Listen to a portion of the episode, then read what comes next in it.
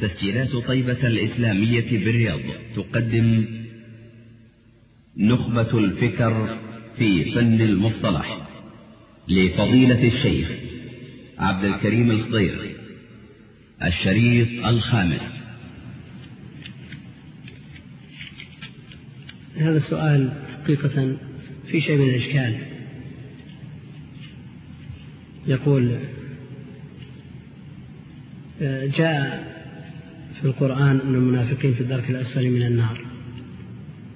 وفي الحديث أن الرسول صلى الله عليه وسلم قال عن عمه أبي طالب لولا أنا لكان في الدرك الأسفل من النار. ومعلوم أن أبا طالب كافر وليس بمنافق. يقول فهل معنى هذا أن الكفار والمنافقين جميعا في الدرك الأسفل من النار أم ماذا؟ لا الذين في الدرك الأسفل من النار هم المنافقون فقط والكفار فوقهم. وأما ما يتعلق بأبي طالب فلولا شفاعة النبي عليه الصلاة والسلام له في تخفيف العذاب عليه لكان في الدرك الأسفل من النار لأن له حكم المنافقين. وإن كان كافرا لأنه عرف الرسالة وعرف الرسول عن قرب واطلع على ما لم يطلع عليه غيره بلغه من النصوص ما لم يبلغ غيره. ومع ذلك أصر على عناده وكفره. فله حكم يخصه دون غيره. وشفاعة الرسول عليه الصلاة والسلام بالمقابل فيما اتصف به من نصر الرسول عليه الصلاة والسلام. لكن ليس معنى هذا أنه آه، آه، لولا شفاعة النبي عليه الصلاة والسلام لكان في الدرك الأسفل من النار لما بلغه من النصوص ومن الشريعة. ولذلك يقول ولقد علمت بأن دين محمد من خير أديان البرية دينا لولا المذمة أو حذار مثبة آه، لكنت بذلك لكنت سامحا بذاك مبينا. نعم. فالمقصود أنه لعلمه وما بلغه من نصوص الشريعة ولذلك يختلف حكم من ارتكب معصية مع علمه بالتحريم. وحكم من ارتكب المعصية مع جهله بالتحريم.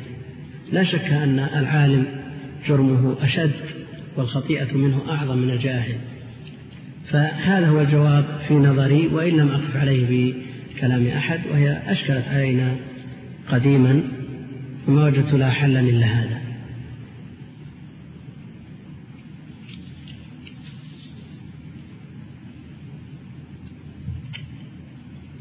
يقول لماذا يلجأ أهل الحديث إلى التعليق مع أنه ضعيف؟ يلجؤون إلى التعليق إما لأنهم ذكروه موصولا فأرادوا الاختصار بذكر بعض الإسناد دون بعض وإما لشك وقع في أنفسهم في هذا الإسناد أو لأن هذا الخبر معارض بما هو أقوى منه. أو لغير ذلك من الأمور التي آه، علقوا الأحاديث من أجلها.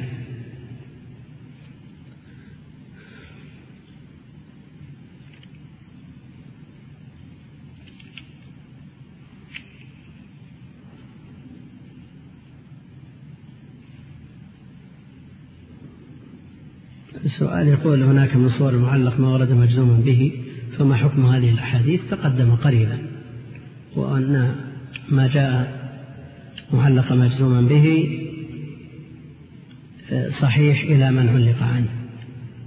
فيكون المعلق البخاري قد ضمن من أخفى وبقي حكم من أبرز.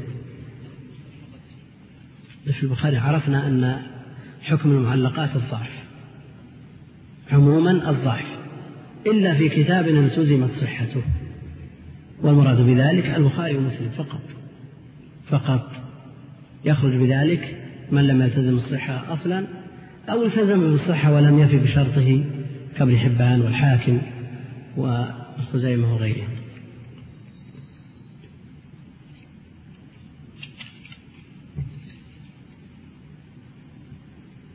إذا كان الأحناف يرون المرسل ما كان يعني المرسل المقبول ما كان في الثلاثة الأولى وهم عدول مقبول فبذلك فبذلك ينقضون النظر في علم الرجال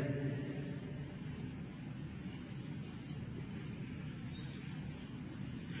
القرون الثلاثة الأولى عدول ويقبلوا مراسيل فكيف يعني ننظر إذا كان الرجال معظمهم في القرون الثلاثة الأولى علم الرجال في الثلاثة الأولى يعني الإمام البخاري والترمذي قالوا في القرن الثاني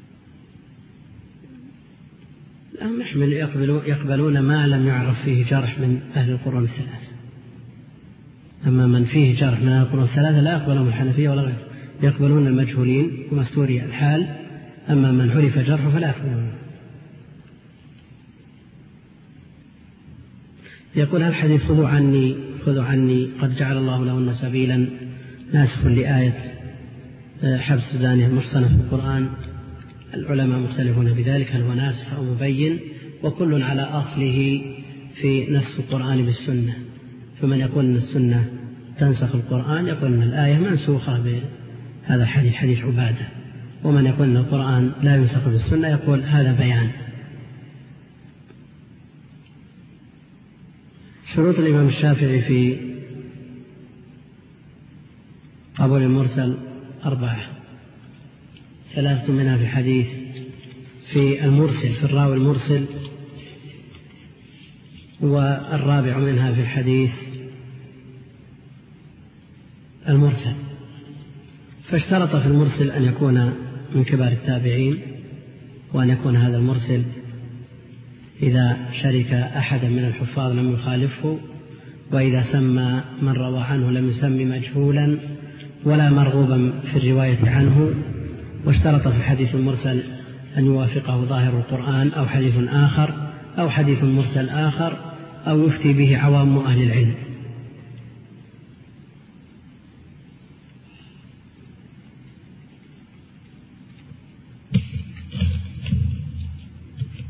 يقول مرسل يجمع على مراسل ومراسيل ومثله أيضا مسند مساند ومسانيد والمفتاح وإن كان على غير صيغته يجمع على مفاتح ومفاتيح والمقطوع على مقاطع ومقاطيع. يقول فهل المصحف كذلك؟ ويجمع على مصاحف. لكن يمكن أن يجمع على مصاحيف يحتاج إلى رجوع لكن آه، ليست هناك صيغة متبعة. للجواز جواز إلحاق الياء وحذفها. والبصريون والجرمي يرون إثبات الياء والكوفيون لا يرون إثباتها. والمسألة خلافية بين أهل اللغة. يقول المصنف رحمه الله تعالى والثالث يعني من أقسام ما كان سقطه ظاهرا إن كان باثنين فصاعدا فهو المعضل. وإلا يعني إن كان بواحد فقط فهو المنقطع. فإن كان الساقط من أثناء الإسناد لا في أوله إخراجا للمعلق الذي سبق الحديث عنه ولا في آخره إخراجا للمرسل الذي سبق الحديث عنه إن كان في أثنائه. باثنين فأكثر شريطة أن يكون السقط على التوالي فهذا يسمى المعمل. وإن كان السقط بواحد في أثناء الإسناد أو بأكثر من واحد لا على التوالي يعني في أكثر من موضع فهو المنقطع. فالمعضل في اللغة مأخوذ من الإعضال. يقال عضل بي الأمر وأعضل إذا صعب وكل مستصعب فقد عضل. وكذلك كل شيء ضاق به موضعه فقد عضل به فهو معضل. والمحدثون يقولون معضل بالفتح وهو من حيث الاشتقاق مشكل.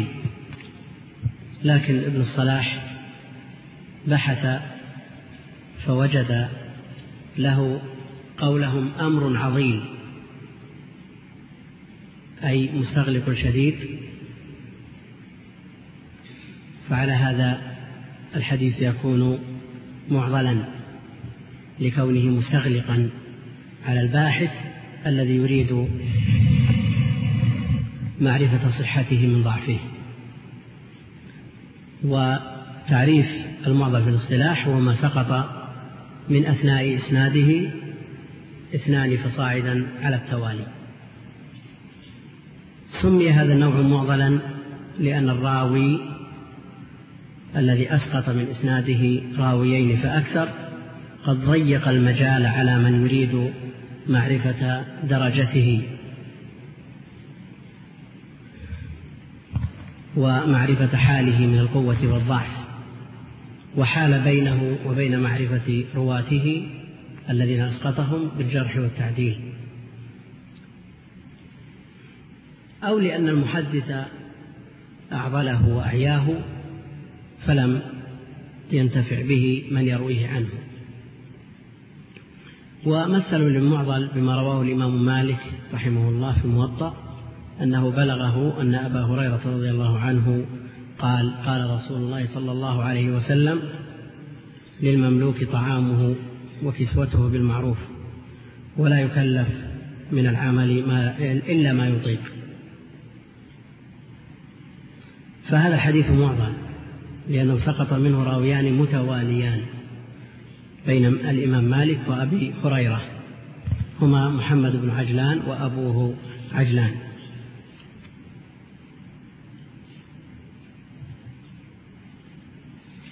آه، هناك نوع آخر من المعضل ذكره الحاكم في المعرفة وهو أن يعضله الراوي من أتباع التابعين. فيقفه على التابعي فيحذف النبي صلى الله عليه وسلم والصحابي ويقف المتن على التابع.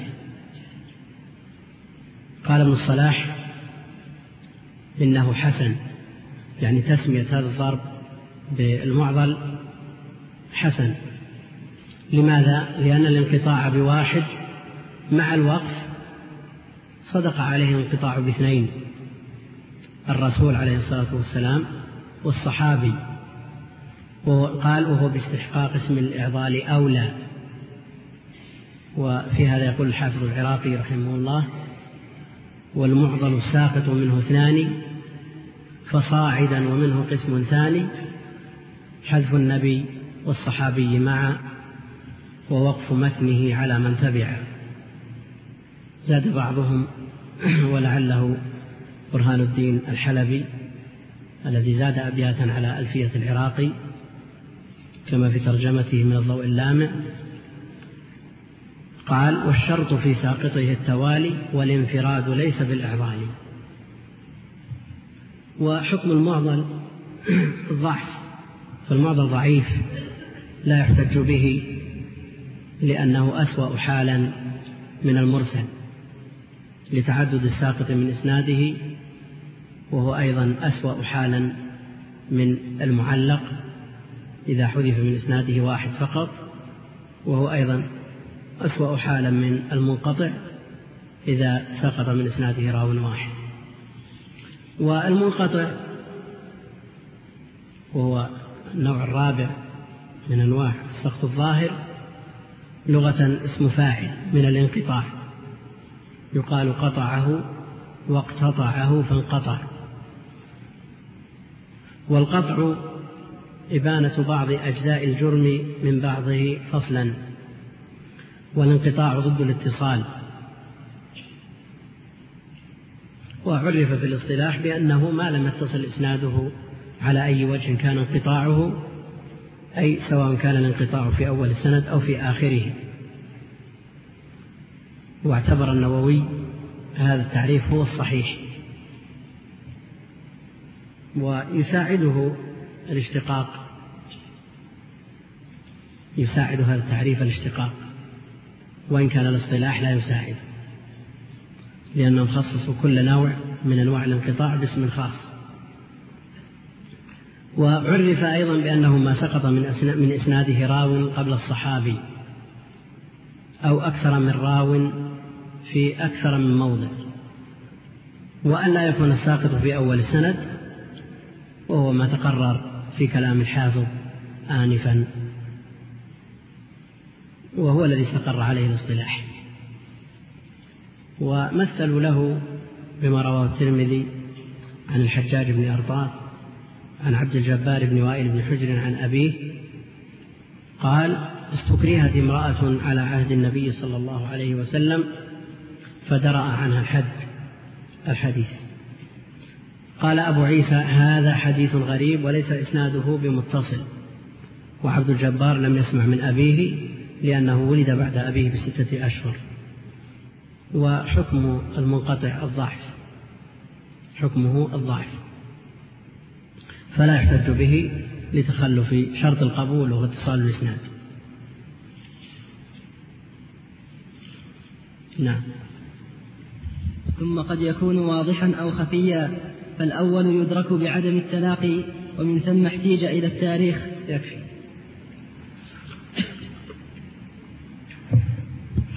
يقول الحافظ رحمه الله ثم قد يكون يعني السقط واضحا وقد يكون خفيا. فالسقط من الإسناد قد يكون واضحا جليا يدركه أحد الطلبة ممن له أدنى عناية. بالحديث وعلومه ورجاله وهو ما تقدم من الأنواع الأربعة الإرسال والتعليق والإعوال والانقطاع. هذا هو السقط الواضح. وهذا النوع يدرك بعدم التلاقي بين الراوي ومن روى عنه. وقول الحافظ رحمه الله في النزهة في الشرح أو أدركه. لكنهما لم يجتمعا فيه نظر لأن هذا من السقط الخفي. على ما على ما سيأتي تقريره في المرسل الخفي.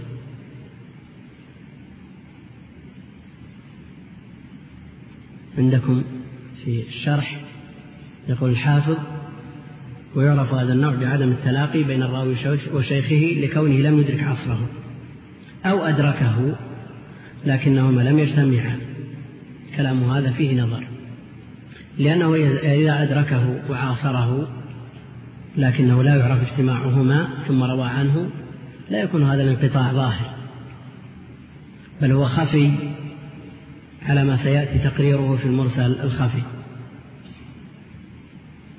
وقول الحافظ رحمه الله ومن ثم احتيج إلى التاريخ لتضمنه معرفة مواليد الرواة. تاريخ سيما تاريخ تواريخ الرجال فيه معرفة مواليدهم ووفياتهم ورحلاتهم واختلاطهم وغير ذلك. كل هذا مذكور في كتب تواريخ الرجال. والتاريخ ذكر السخاوي في تعريفه أنه الوقت الذي تضبط به الأحوال من المواليد والوفيات ويلتحق بذلك ما يتفق من الحوادث التي ينشأ عنها معان حسنة من تعديل وتجريح ونحو ذلك. فالتاريخ حقيقته الوقت. وهو موجود أيضا هذا التعريف في كتب اللغة. ففي القاموس أرخ الكتاب بالتخفيف وأرخه وأورخه وقته. فالتاريخ هو الوقت. يقول الحافظ رحمه الله وقد افتضح أقوام ادعوا الرواية عن شيوخ ظهر بالتاريخ كذب دعواهم. من ذلك ما رواه الحاكم. قال قدم علينا أبو جعفر الكشي وحدث عن عبد بن حميد فسألته عن مولده فذكر أنه سنة ستين ومائتين فقلت لأصحابنا هذا الشيخ سمع من عبد بن حميد بعد موته بثلاث عشرة سنة. سمع من عبد بن حميد بثلاث عشرة سنة. فمعرفة التواريخ المواليد والوفيات من أهم المهمات. وسبب وضع التاريخ في أول الإسلام أو أوائل الإسلام أن عمر بن الخطاب رضي الله عنه أتي بصك مكتوب إلى شعبان. يعني فيه دين لشخص على آخر والأجل إلى شعبان. لكن سنة كم؟ ما في تاريخ. الأشهر معلومة لكن السنوات غير معلومة. فقال عمر رضي الله عنه أهو شعبان الماضي أو شعبان القابل. ثم أمر بوضع التاريخ. واتفق الصحابة رضوان الله عليهم على ابتداء التاريخ من هجرة النبي صلى الله عليه وسلم. كما اتفقوا على جعل أول السنة شهر الله المحرم.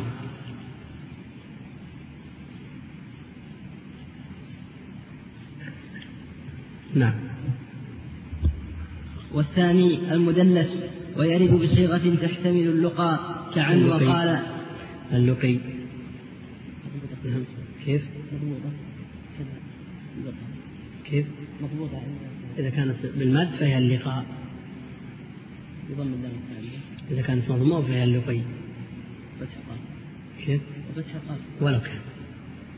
إما اللقاء بين الراوي المروى عنه أو اللقي. نعم. وكلاهما مصدر لقي. نعم.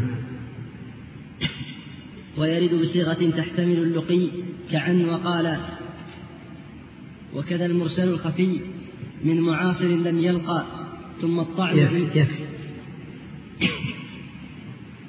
يقصد الحافظ رحمه الله بالقسم الثاني من أقسام السقط.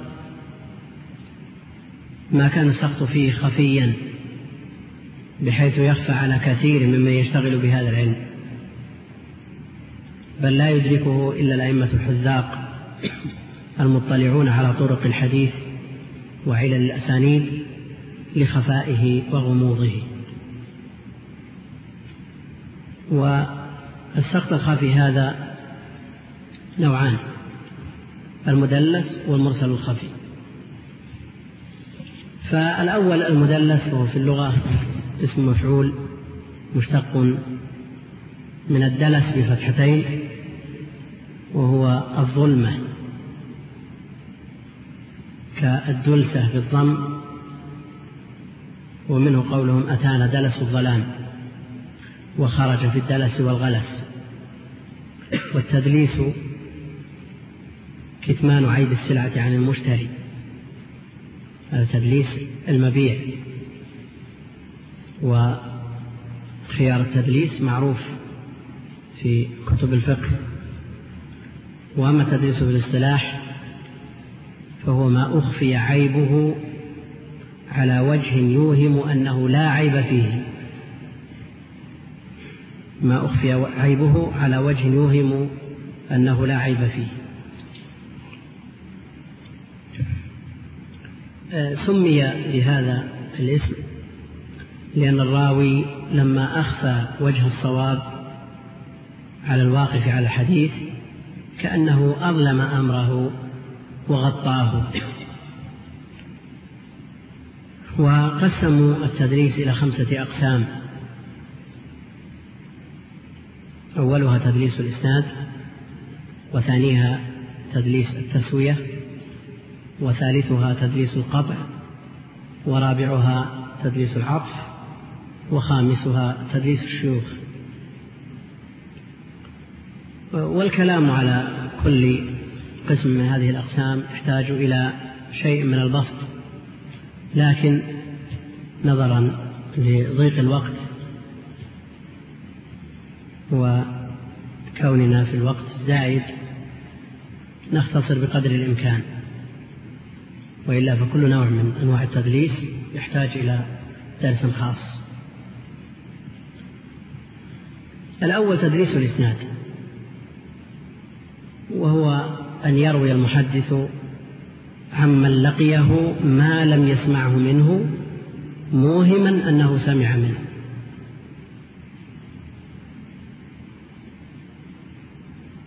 هو أن يروي المحدث عمن لقيه ما لم يسمعه منه موهما أنه سمعه منه.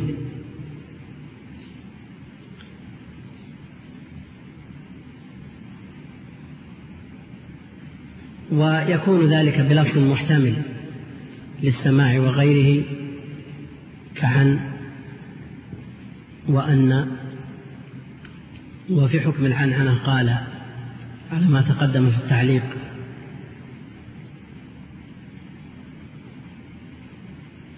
ولا يصرح بأنه سمعه منه أو بأنه حدثه به. لأنه إذا قال سمعت فلانا أو حدثني فلان أو أخبرني فلان ولم يسمعه منه هذا ليس من التدليس في شيء بل هو من الكذب الصريح. وقولهم عمن لقيه شامل لمن سمع منه غير الحديث المراد أو لم يسمع منه شيئا. فالمراد باللقاء أو اللقي هنا أعم من مجرد المشاهدة. فيشمل من لقيه ولم يسمع منه شيئا كما أنه يشمل من سمع منه أحاديث غير الحديث المدلس. وأدخل ابن الصلاح في هذا القسم رواية الراوي عمن عاصره ولم يلقه. موهما أنه قد لقيه وسمع منه. وتبع على ذلك الحافظ ابن كثير في اختصار علوم الحديث. فأدخلوا رواية المعاصر عمن عاصره ولم يلقه في باب التدريس. وذهب الجمهور ومنهم الإمام الشافعي والبزار والخطيب والحافظ ابن حجر أيضا وغيرهم إلى أن هذه الصورة ليست من التدليس لأن مجرد ثبوت المعاصرة لا يكفي في تحقق التدليس بل لا بد من اللقاء. وأيدوا ما ذهبوا إليه بأن أهل العلم أجمعوا على أن المخضرمين الذين عاصروا النبي صلى الله عليه وسلم ولم يلقوه كأبي عثمان النهدي وقيس بن أبي حازم وغيرهما. إذا روى أحدهم حديثا عن النبي صلى الله عليه وسلم كانت روايته من قبيل الإرسال وليست من قبيل التدليس.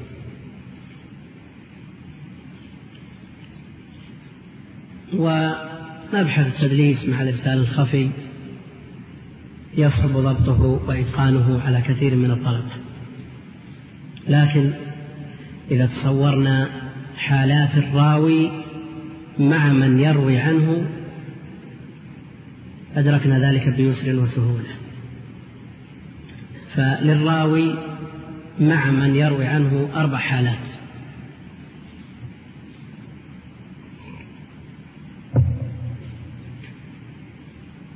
الحالة الأولى أن يثبت سماعه منه.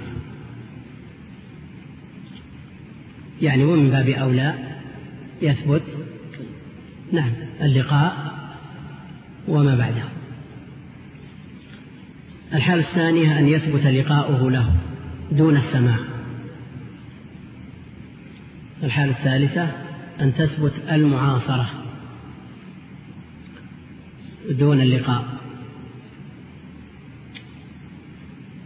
الحالة الرابعة أن لا تثبت المعاصرة.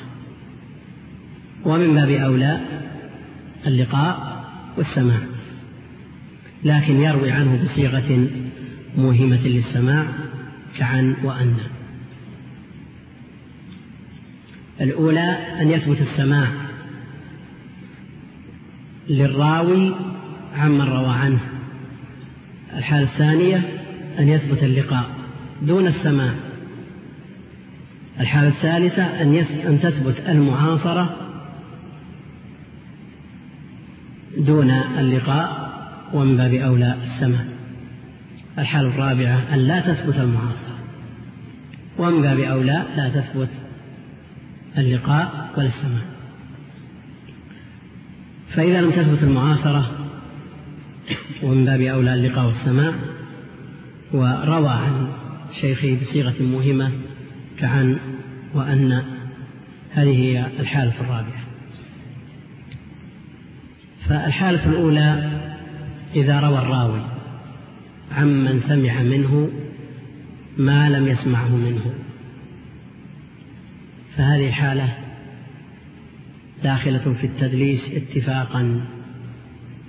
إذا روى الراوي عمن سمع منه ما لم يسمعه منه بصيغة محتملة فهو تدليس اتفاقا لا خلاف في ذلك. وأما الحالة الثانية إذا روى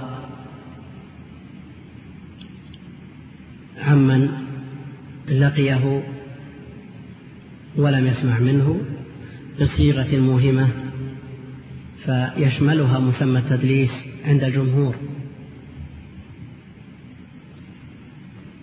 خلافا للبزار وأبي الحسن بن القطان حيث جعلاها من الإرسال الخفي.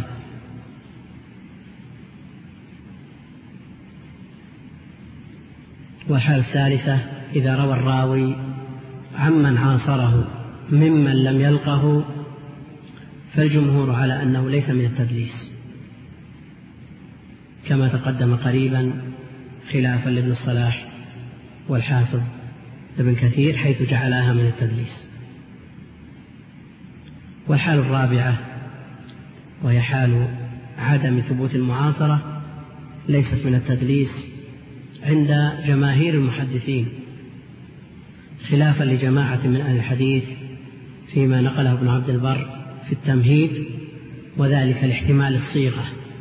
سموه تدليس الاحتمال الصيغة. الصيغة موهمة. للسماع والرواية وعدمها. ثم رده ابن عبد البر رحمه الله. الصور ظاهرة في أشكال تحتاج إلى إعادة لأن هذه الصور هي التي تضبط التدريس مع الإرسال الخفي. نعم. ثالثة الأولى أن يثبت السماع. بين الراوي ومن روى عنه فيروي عنه عمن سمع منه ما لم يسمعه منه.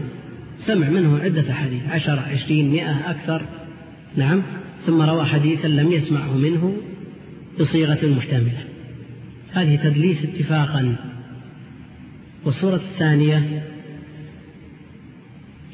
أن يثبت اللقاء بين من روى ومن روى عنه لكن لا يثبت السماع وهذه داخلة في مسمى التدليس عند الجمهور. والحالة الثالثة هي أن تثبت المعاصرة دون اللقاء والسماع. وفي هذه الحالة إذا روى الراوي عمن عاصره ممن لم يلقه ولم يسمع منه من باب أولى فإن هذا لا يسمى تدليسا عند الجمهور بل هو من باب أو من قبيل الإرسال الخفي. وأما في الحال الرابعة إذا روى الراوي عمن لم يعاصره ومن باب أولى لم يلقه ولم يسمع منه روى عنه بصيغة موهمة ومحتملة للسماع وغيره فإن هذا لا يدخل في مسمى التدليس ولا في الإرسال الخفي. بل هو انقطاع ظاهر. بل هو انقطاع ظاهر خلافا لنفر يسير ممن ينتسب إلى الحديث فيما نقله الإمام الحافظ أبو عمر بن عبد البر في التمهيد لاحتمال الصيغة ثم رده ابن عبد البر رحمه الله. وتدليس الإسناد هذا يسميه بعضهم تدليس الإسقاط تدليس الإسقاط لأن فيه إسقاطا من السند وتسمية بهذا الاسم لعلها أولى لماذا؟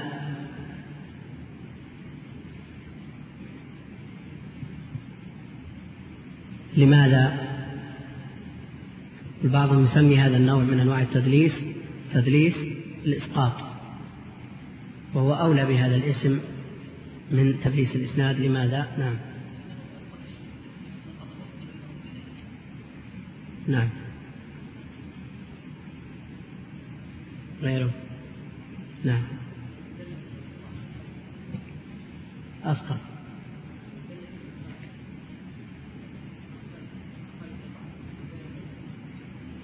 جميع الأنواع فيها إخفاء. نعم؟ وهذا النوع الذي هو التدليس مع المرسل الخفي هما نوعا آه، السقط الخفي. فيه خفاء. نعم. وفيه إسقاط بلا شك وفيه إخفاء. لكن نعم لا تدريس الإسناد الآن في السنة الثانية فأظن البحث تدريس في جميع أنواع الإسناد في رجال الإسناد في رجل واحد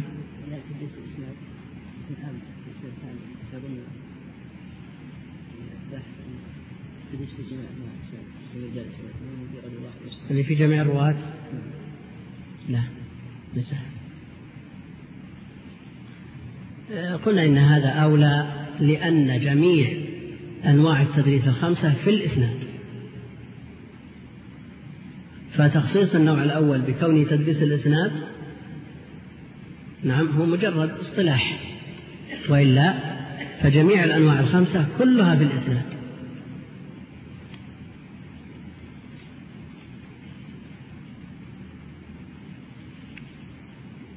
لكن لا مشاحة في الاصطلاح.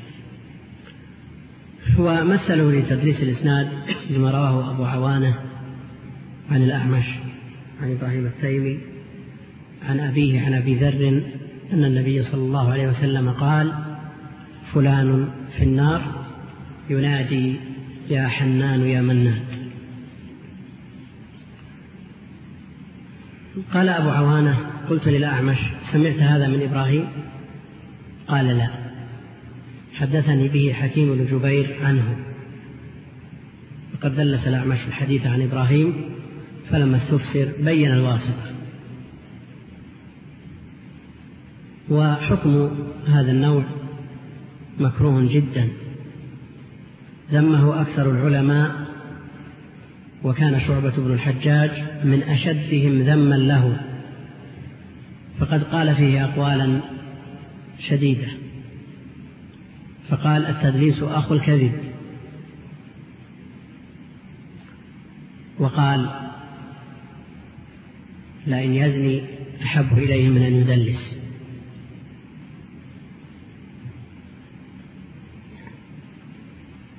لكن هذا من شعبة إفراط محمول على المبالغة في التنفير والزجر عن التدليس.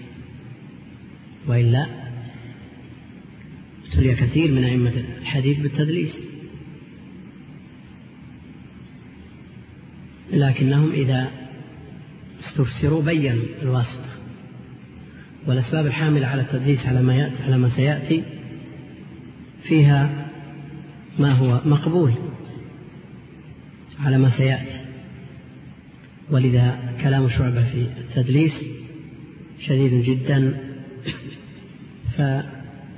فالجمهور على أن مثل هذا النوع مكروه.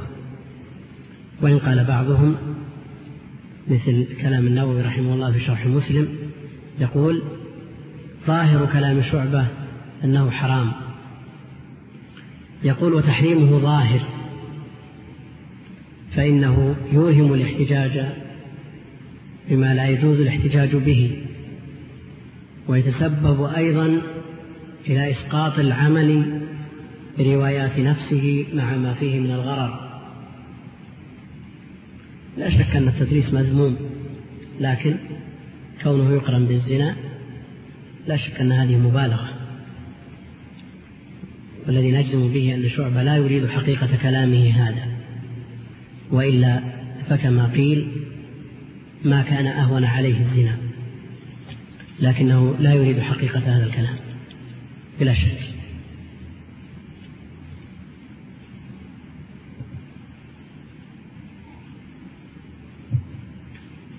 النوع الثاني تدليس التسوية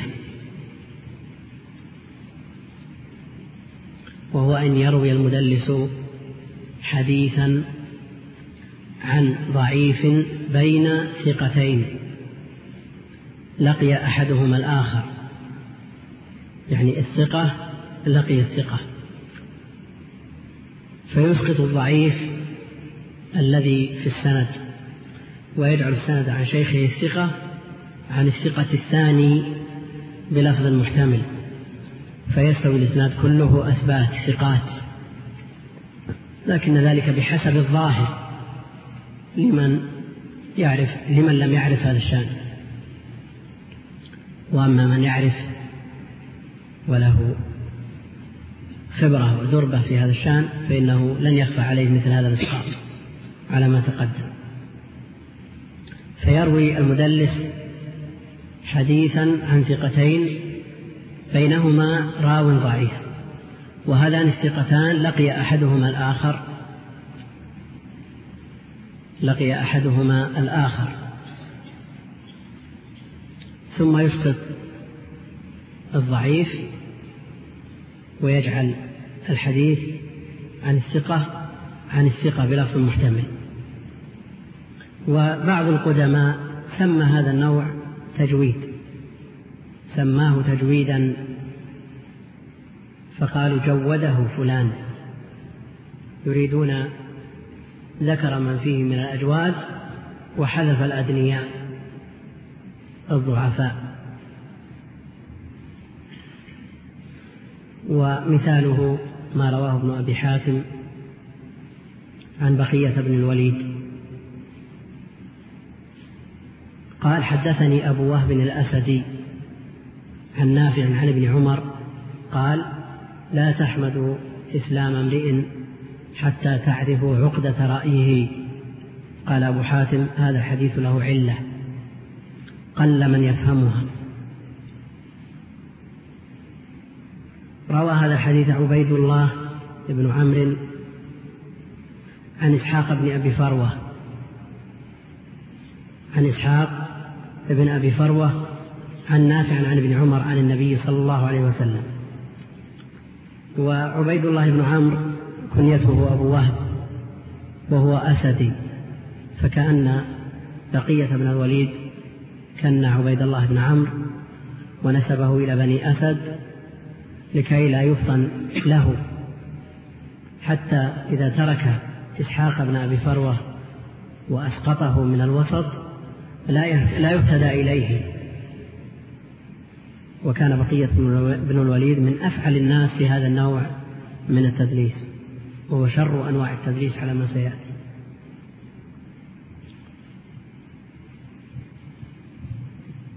وحكم هذا النوع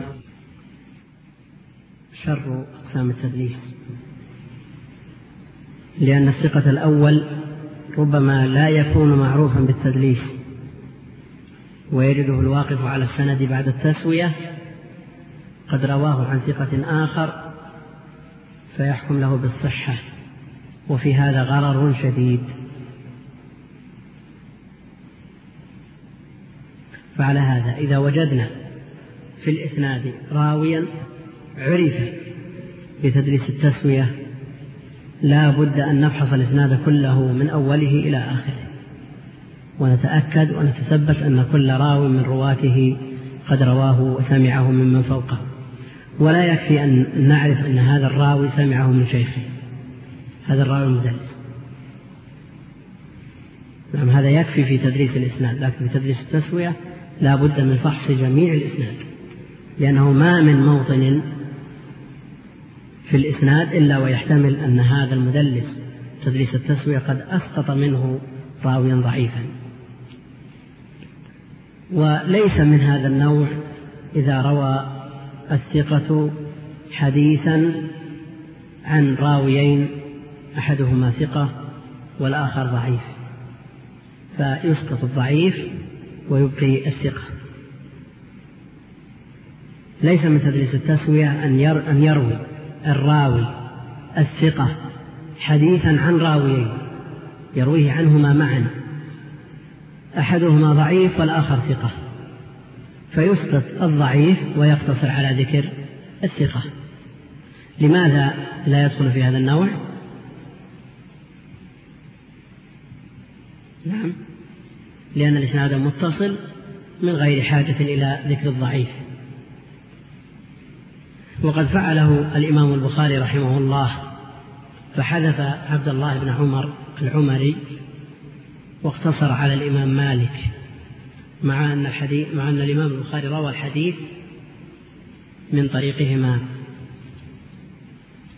وذلكم في حديث إذا جاء أحدكم إلى فراشه فلينفضه بصنفة ثوبه ثلاث مرات. حذف الإمام البخاري العمري وأبقى مالكا لأنه يرويه عنه مباشرة فليس هذا من التدليس. والإمام مسلم رحمه الله قد لا يحذف الضعيف يذكر الضعيف لكن لا يصرح باسمه بل يكني عنه فيقول حدثني فلان وآخر. والآخر هذا ضعيف وهو ابن لهيعة. روى عنه الإمام مسلم مقرونا من غير تصريح باسمه. ولا حاجة لذكره أصلا لكن من باب آه، المتابعة.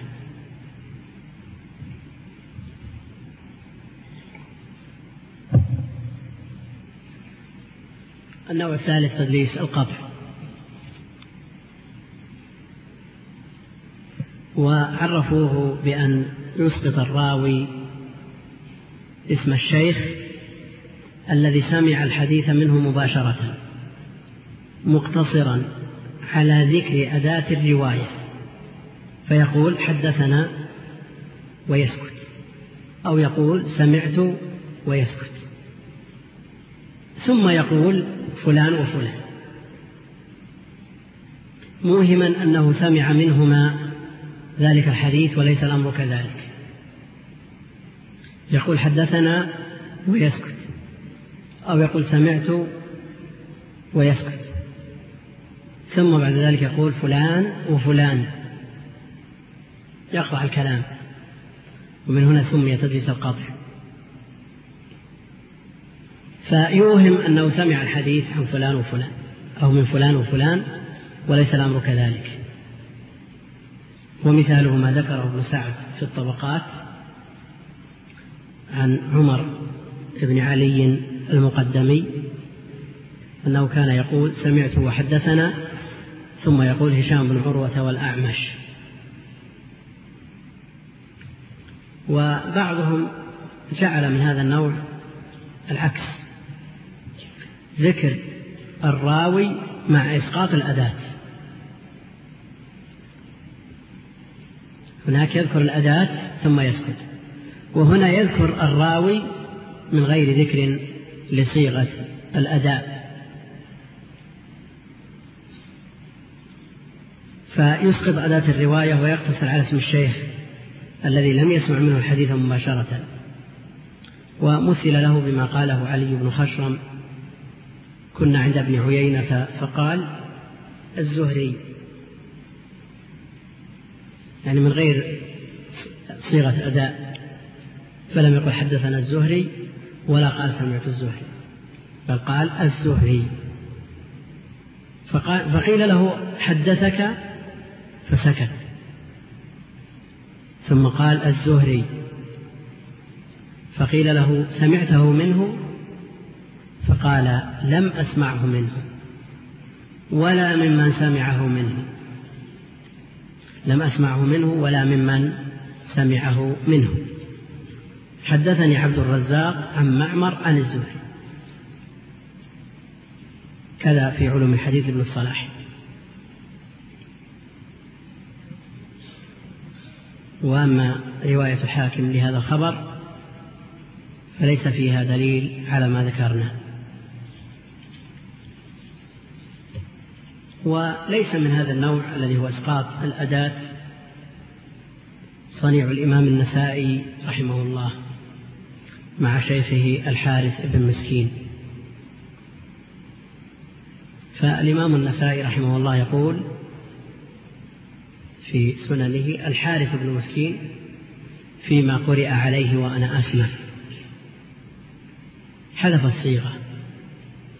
لم يقل النسائي حدثنا الحارث بن مسكين ولا أخبرنا الحارث بن مسكين وإن كانت المطبوعة فيها أخبرنا. جاريا على العادة. لكن الأصول وما ذكره علماء الحديث أن الإمام النسائي لا يذكر الصيغة بل يقول الحارث بن مسكين فيما قرئ عليه وأنا أسمع.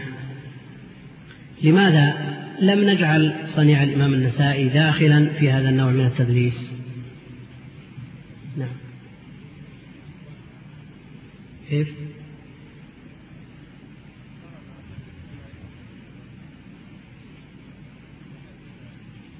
الإمام النسائي لم يذكر لا أخبرنا ولا حدث بل قال الحارث بن مسكين فيما قرئ عليه وأنا أسمع.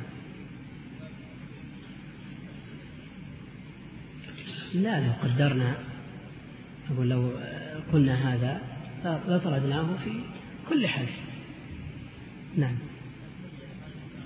نعم لأنه بين ووضح. فقال فيما قرئ عليه وأنا أسمع.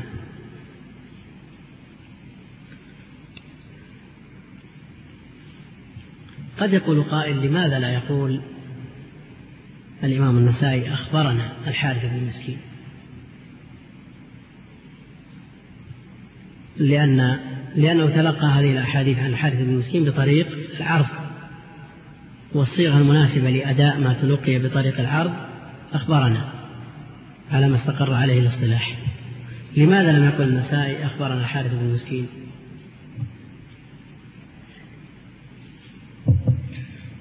نعم. كيف؟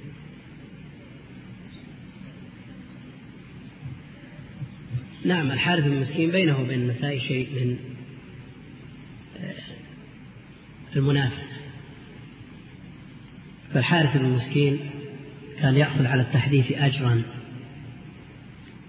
فلما جاء النسائي للأخذ عنه كأنه لم يقتنع بما أعطاه إياه نظرا لكون الإمام النسائي رحمه الله يهتم بمظهره كثيرا. فكأن الحارث قال ما دفعه إليه الإمام النسائي فطرده من الدرس. فصار الإمام النسائي يسمع الدرس خلف سارية من السواري بحيث لا يراه الحارث بن مسكين فلكون الحارث ثقة عند الإمام النسائي خرج حديثه وروى عنه. ولكونه لم يقصده بالإخبار لم يصرح بقوله أخبرنا. وإنما أراد إخبار غيره. لكن لو قال أخبرنا آه، لما كان فيه إشكال لأنه لا يلزم في الرواية رضا الشيخ. فلو قال الشيخ أحدثكم ولا أحدث فلانا لم يقبل كلامه ولو قال حدثتكم ثم رجعت عن تحديثي إياكم لم يقبل كلامه إلا إذا ذكر مبررا مقبولا. المقصود أن هذا من ورع الإمام النسائي رحمه الله فلكونه لم يقصد بالتحديث لم يذكر صيغة الأداء ولكون الحارث بن مسكين من ثقات المسلمين عنده خرج حديثه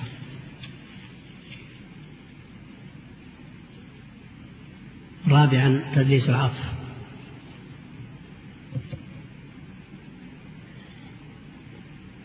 وهو أن يروي المحدث عن شيخين من شيوخه ما سمعاه من شيخ اشتركا فيه. ويكون هذا المحدث قد سمع من أحدهما دون الآخر. فيصرح عن الأول فيقول حدثني فلان وهو صادق في هذا حدثه به. ثم يعطف عليه الثاني فيقول وفلان وهو لم يسمعه منه. فيوهم أنه حدث عنه بالسماع أيضا وإنما حدث بالسماع عن الأول ونوى القطع ثم عطف عليه الثاني فقال وفلان أي وحدث فلان وإن لم يحدثني أنا بالذات وإنما حدث فلان بهذا الحديث. هذا تدريس العطف. طاهر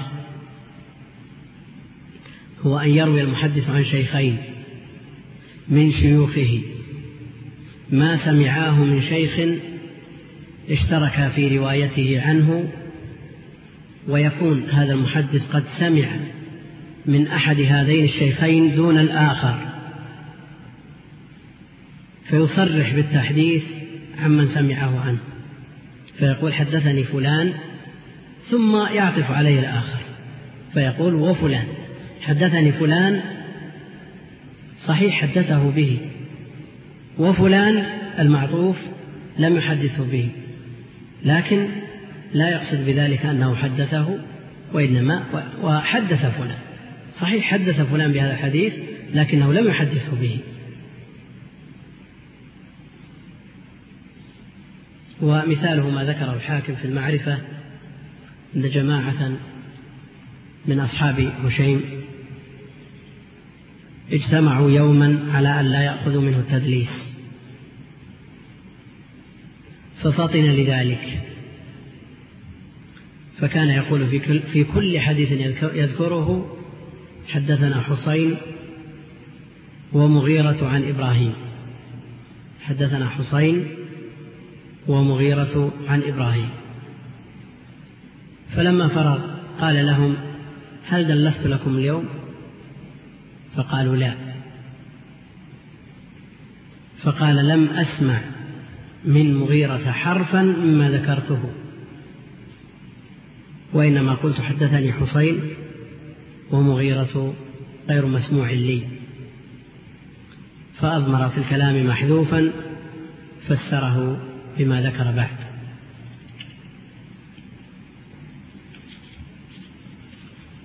والنوع الخامس وهو الأخير تدليس الشيوخ.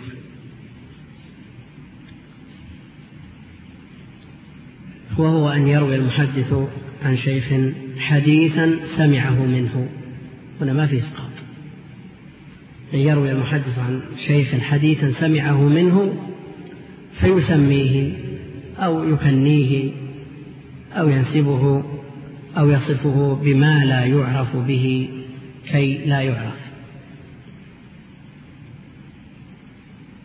كان يقول مثلا حدثنا أحمد بن هلال مثلا مريدا بذلك الإمام أحمد بن حنبل رحمه الله نسبة إلى أحد أجداده. أو يقول حدثنا أبو صالح ابن هلال. فيزيد في الإيهام. الإمام أحمد رحمه الله عرف لأبي عبد الله وإن كان صالح أكبر من عبد الله. والخطيب البغدادي رحمه الله يفعل مثل هذا النوع كثيرا في مؤلفاته عن شيوخه. تفننا في العبارة كما يقولون ومن ذلك ما رواه الخطيب البغدادي عن شيخه الحسن بن محمد الخلال في قول سعيد بن المسيب إن كنت لأرحل الأيام والليالي في طلب الحديث. وسمى الخطيب شيخه الحسن بن أبي طالب بدلا من الحسن بن محمد الخلال. ومرة قال أخبرنا أبو محمد الخلال.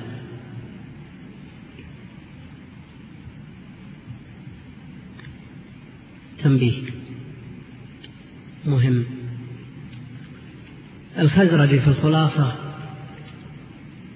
ذكر في ترجمة الإمام محمد بن يحيى الذهلي أن البخاري روى عنه ويدلسه. فهل البخاري مدلس أو ليس بمدلس؟ ذكرنا في حديث المعازف في درس مضى أن الإمام البخاري كما قال ابن القيم رحمه الله أبعد خلق الله عن التدليس. وذكرنا أنه لو قال الإمام ابن القيم رحمه الله أن الإمام البخاري من أبعد خلق الله عن التدليس لكان أولى. وهنا يقول صاحب الخلاصة في ترجمة الذهلي روى عنه البخاري ويدلسه. نعم الإمام البخاري لم يقل في موضع واحد حدثنا محمد بن يحيى. بل قال تارة حدثنا محمد من غير نسبة مريدا بذلك الذهلي وتارة قال حدثنا محمد بن عبد الله نسبة إلى جده. وتارة حدثنا محمد بن خالد فينسبه إلى جد والده لأنه محمد بن يحيى نعم إلى ابن عبد الله بن خالد الذهلي وهو إمام من الأئمة الحفاظ الكبار. فهل نستطيع أن نقول إن الإمام البخاري مدلس لصنيعه هذا بشيخه الذهلي؟ هل نقول إن تدليس الشيوخ ينطبق على هذا الصنيع؟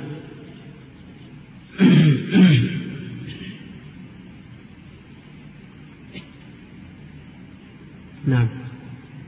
لماذا؟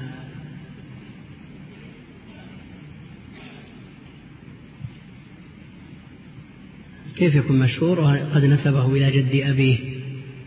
وأحيانا قال حدثنا محمد. والإمام البخاري أكثر من شيخ يسمى محمد. نعم.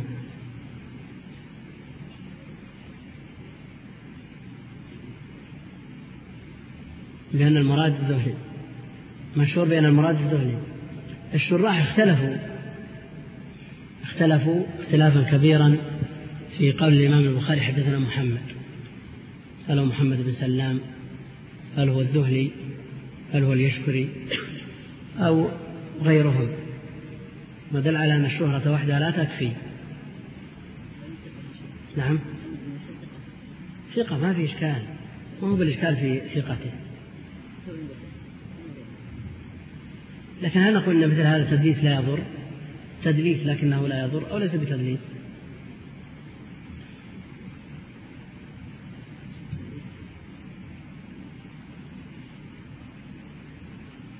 لأن لو كان الكلام في غير الإمام البخاري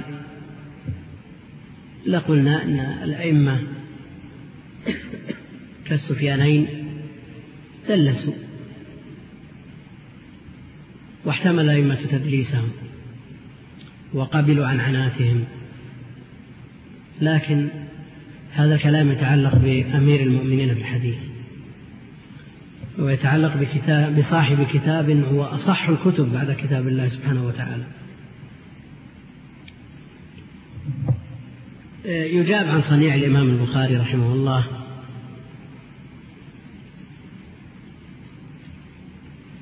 بأن الإمام البخاري وقع له مع الذهلي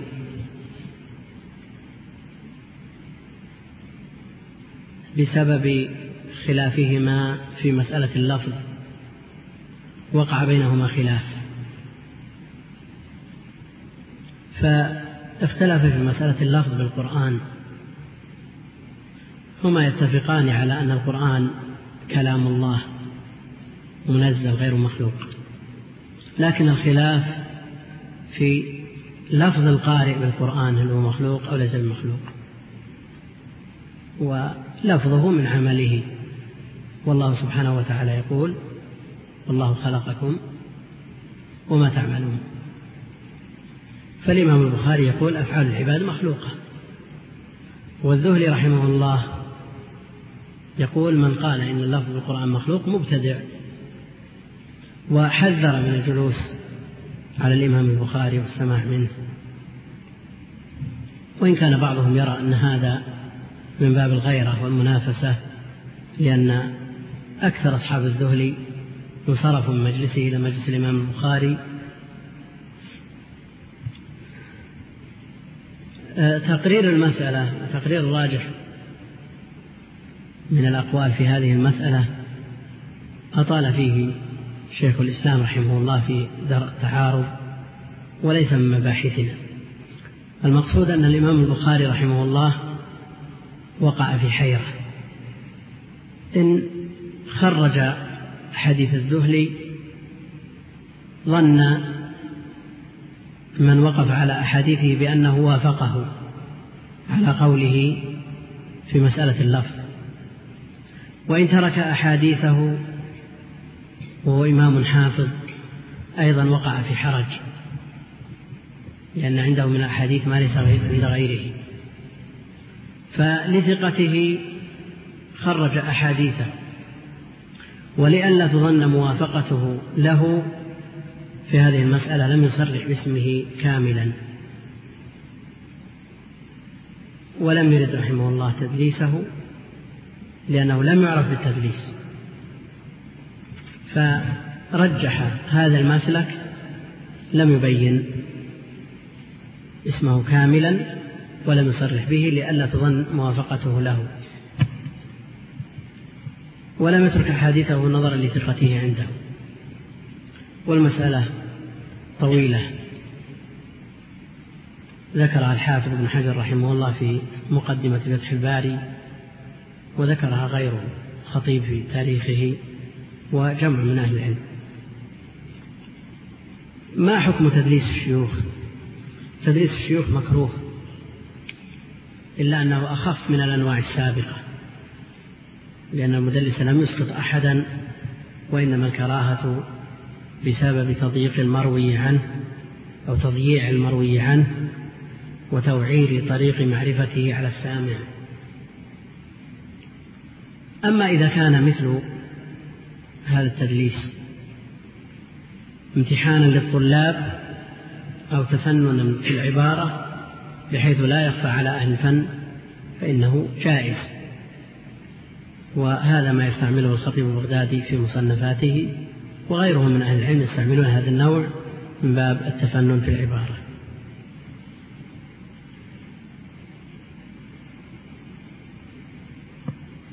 ويلحق بتدليس الشيوخ تدليس البلدان. كان يقول المصري حدثني فلان بالأندلس. ويريد بذلك موضعا للقرافة أو يقول حدثني فلان بزقاق حلب. ويريد بذلك موضعا بالقاهرة وغير ذلك. هنا تسميات الحارات أو الشوارع قد يوقع في شيء من هذا التدليس. نعم. إذا قيل حدثني فلان بالقدس. نعم. يظن السامع أن هذا التحديث وقع بعد رحلة إلى القدس. إلى القدس. وهو في الحقيقة على بضع كيلوات هنا في الرياض.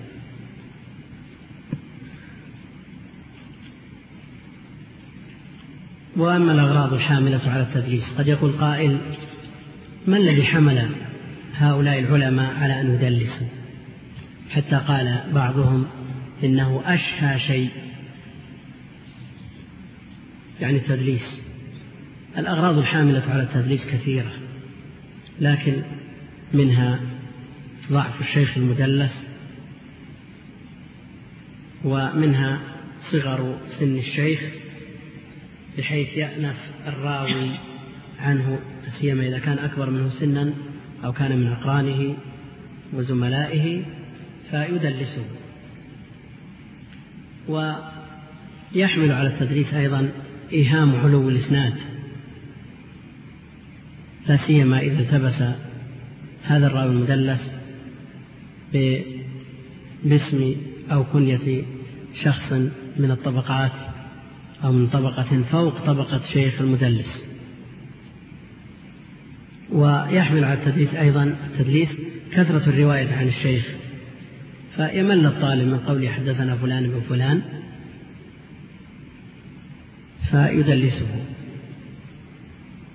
وقد يكون الحامل على التدليس الخوف من عدم أخذ الحديث مع الاحتياج إليه لا سيما إذا كان هذا الشيخ المدلس ثقة والسامع لهذا الحديث ممن رواه بينه وبين هذا الشيخ شيء. فلئلا يطرح أو تطرح رواية هذا هذا الشيخ يسمى باسم يعزب عن عن ذهن السامع فيضطر إلى قبول هذه الرواية. ومن ذلكم التفنن في العبارة. فبعض الناس يمل من كثرة آه، ترديد الاسم الواحد على هيئة واحدة فيقلبه يمينا وشمالا مرة بالكنية ومرة باسم قريب ومرة باسم بعيد وهكذا. وأما طبقات المدلسين فقد قسمها الحافظ ابن حجر رحمه الله إلى خمس طبقات وله مصنف مستقل في طبقات المدلسين أولى هذه الطبقات من لم يوصف بالتدريس إلا نادرا مثل يحيى بن سعيد الأنصاري. والطبقة الثانية من احتمل الأئمة تدليسه وأخرجوا له في الصحيح إما لإمامته وقلة تدليسه كسفيان الثوري أو لكونه لا يدلس إلا عن ثقة. كسفيان بن عيينة.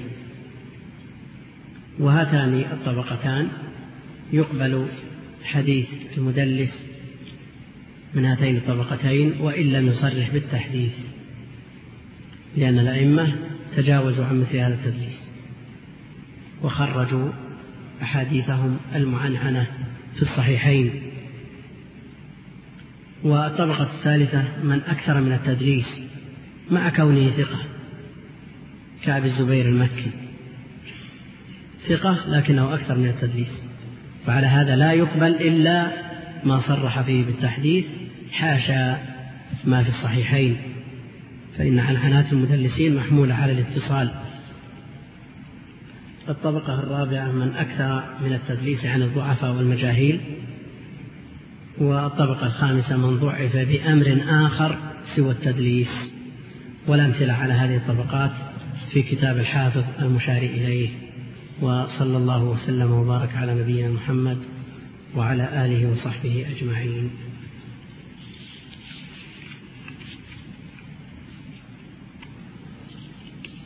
أخذنا من التدليس تعريفه وأنواعه وأمثلة على كل نوع وحكم كل نوع. ثم عرفنا الأغراض التي تحمل المدلس على التدليس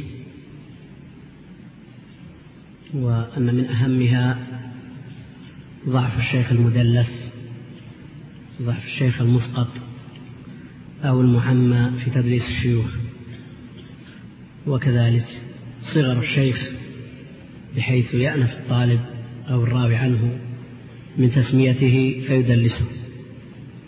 وأيضا من الأغراض الحاملة على التدليس إيهام علو الإسناد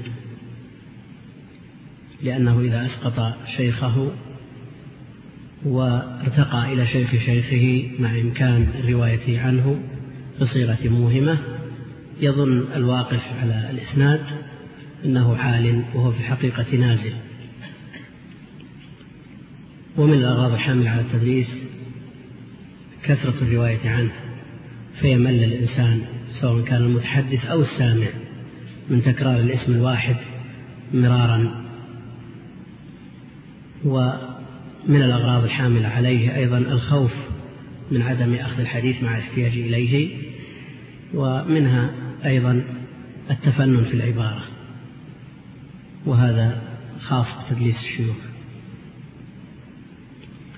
وأما طبقات المدلسين وهي التي أشرنا إليها في آخر الدرس الماضي فهي على اصطلاح الحافظ بن حجر وتقسيمه خمس طبقات. وصنف فيها الحافظ رحمه الله كتابا سماه تعريف أهل التقديس بمراتب الموصوفين بالتدليس ومن قبله الحافظ العلائي رحمه الله. ولبرهان الدين الحلبي أيضا كتاب في التدريس والمدلسين حاصل ما ذكره الحافظ في كتابه طبقات المدلسين قد أشرنا إليها سابقا. من لم يوصف بذلك إلا نادرا كيحيى بن سعيد الأنصاري. والطبقة الثانية من احتمل الأئمة تدليسهم إما لقلته وندرته وإما لإمامته وجلالته كسفيان الثوري أو لكونه لا يدلس إلا عن ثقة كسفيان بن عيينة. والطبقة الثالثة من أكثر من التدليس وهو في نفسه ثقة. كأبي الزبير المكي. وهذا إنما يعنى به ويقصد ما كان خارج الصحيح. أما ما في الصحيح فإنه محمول على الاتصال إحسانا للظن بصاحب الصحيح.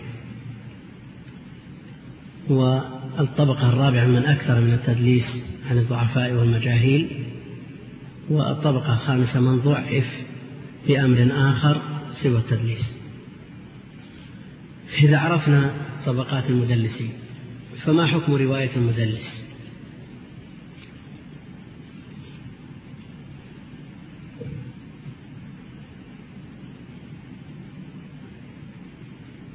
تحرير محل النزاع في رواية المدلس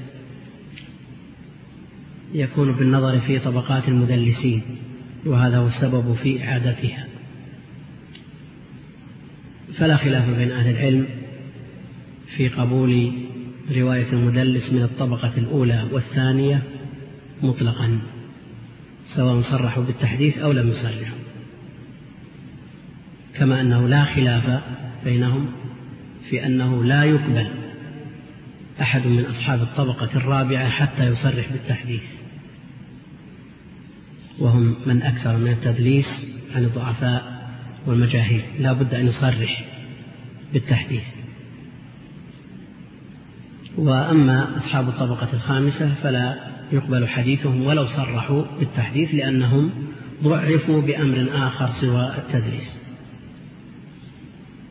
هذا تحرير محل النزاع. وتحرير محل النزاع يكون بإخراج المسائل المتفق عليها. ليبقى ما اختلف فيه. إذن محل الخلاف بين أهل العلم في الطبقة الثالثة. ذكرنا أنه لا خلاف بينهم في قبول أصحاب الطبقة الأولى والثانية مطلقا سواء صرحوا أو لم يصرحوا. كما أنه لا خلاف بينهم أنه لا يقبل من أصحاب الطبقة الثالث الرابعة إلا ما صرح فيه بالتحديث. وأما الخامسة فلن يقبلوا مطلقا سواء صرحوا أو لم يصرحوا. إذا عرفنا هذا فمحل الخلاف أصحاب الطبقة الثالثة. وقد اختلف العلماء في روايتهم على أقوال القول الأول يرى جماعة من الفقهاء وأصحاب الحديث أن خبر المدلس غير مقبول مطلقا سواء صرح أو لم يصرح لماذا؟ لما يتضمن من الإيهام لما أصل لما لا أصل له. لما يتضمن من الإيهام لما لا أصل له.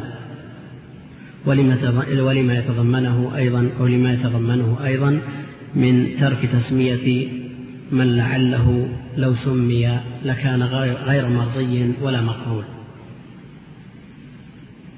والقول الثاني هو أيضا لجمع من أهل العلم هؤلاء يرون أن خبر المدلس الثقة مقبول مطلقا يعني سواء صرح أو لم يصرح. فلم يجعلوه بمثابة الكذاب ولم يروا التدليس ناقضا لعدالته وزعموا أن نهاية أمره أن يكون من قبيل الإرسال. أن يكون من قبيل الإرسال. وعرفنا فيما تقدم أقوال العلماء في الخبر المرسل وأن الإمام مالكا وأبا حنيفة رضي الله عنهما وتابعوهما قبل قبل أو قبلوا مع تابعيهم الخبر المرسل. احتج مالك كذا النعمان به وتابعوهما ودانوا المقصود أنهم جعلوا التدليس ضرب من الإرسال فقبلوه لأنهم يقبلون المرسل. وهناك قول ثالث وفيه تفصيل. إذا روى المدلس بلفظ السماع والتحديث قبل خبره وإن روى بلفظ محتمل للسماع وغيره لم يقبل خبره. وبهذا قال جمهور العلماء. والذي قرره الإمام الشافعي وابن الصلاح والنووي وابن حجر وغيرهم. التفصيل إن روى المدلس بصريح التحديث أو الإخبار أو السماع قبل خبره وإن روى بلفظ محتمل بصيغة محتملة كعن وأن وقال فإنه حينئذ لا يقبل خبره القول الرابع وفيه تفصيل أيضا. فصل آخرون فقالوا إن عرف من المدلس أنه لا يروي إلا عن ثقة فإنه يقبل بأي صيغة روى. إن عرف من حال المدلس أنه لا يروي إلا عن ثقة فإنه يقبل سواء صرح بالتحديث أو لم يصرح. وإن كان المدلس يروي ويدلس عن ثقة وغير ثقة فإنه لا يقبل إلا إذا صرح بالتحديث.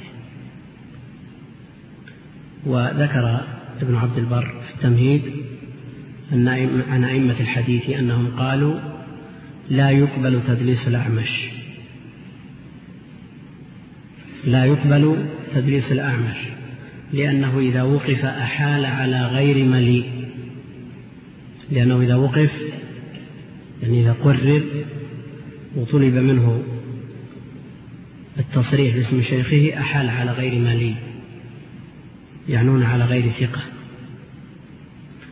ويقبل تدليس ابن عيينة لأنه إذا وقف أحال على الثقات كابن جريج ومعمر وغيرهما.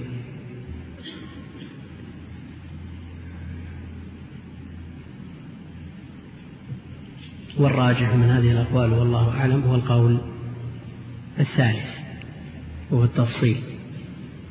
إن صرح المدلس بالتحديث قبل لأنه لأن المسألة مفترضة في الثقة. فلو صرح بالتحديث واحتمل تدليسه أيضا مع التصريح لعد كذابا. ولا يعد مدلسا وإنما التدليس إنما يكون باللفظ المحتمل للسماع وغيره. فخبره لا يرد مطلقا لأنه ثقة ولا يقبل مطلقا لأن التدليس ضرب من التجريح يقدح في المدلس.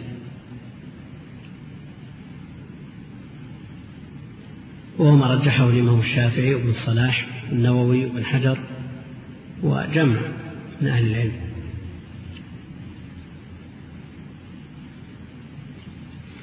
وقول الحافظ رحمه الله وكذا المرسل الخفي من معاصر لم يلقى. تقدم تحقيق المرسل الخفي ومعناه أثناء الحديث عن التدليس. وذكرنا الفرق بين التدليس والإرسال الخفي بذكر الصور الأربع التي هي هي القسمة الرباعية التامة لحال الراوي مع من يروي عنه. فإذا ضبطها الطالب وأتقنها عرف الفرق بسهولة. وإذا قرأ الإرسال على حدة مع أقوال العلماء فيه التدريس على حدة والإرسال الخفي على حدة فإنه يصعب عليه ضبطهما وإتقانهما. إلا أن يضبط الصور الأربع ثم يعرف الفرق بينها. ولكم تحيات إخوانكم في تسجيلات طيبة الإسلامية بمدينة الرياض. والسلام عليكم ورحمة الله وبركاته.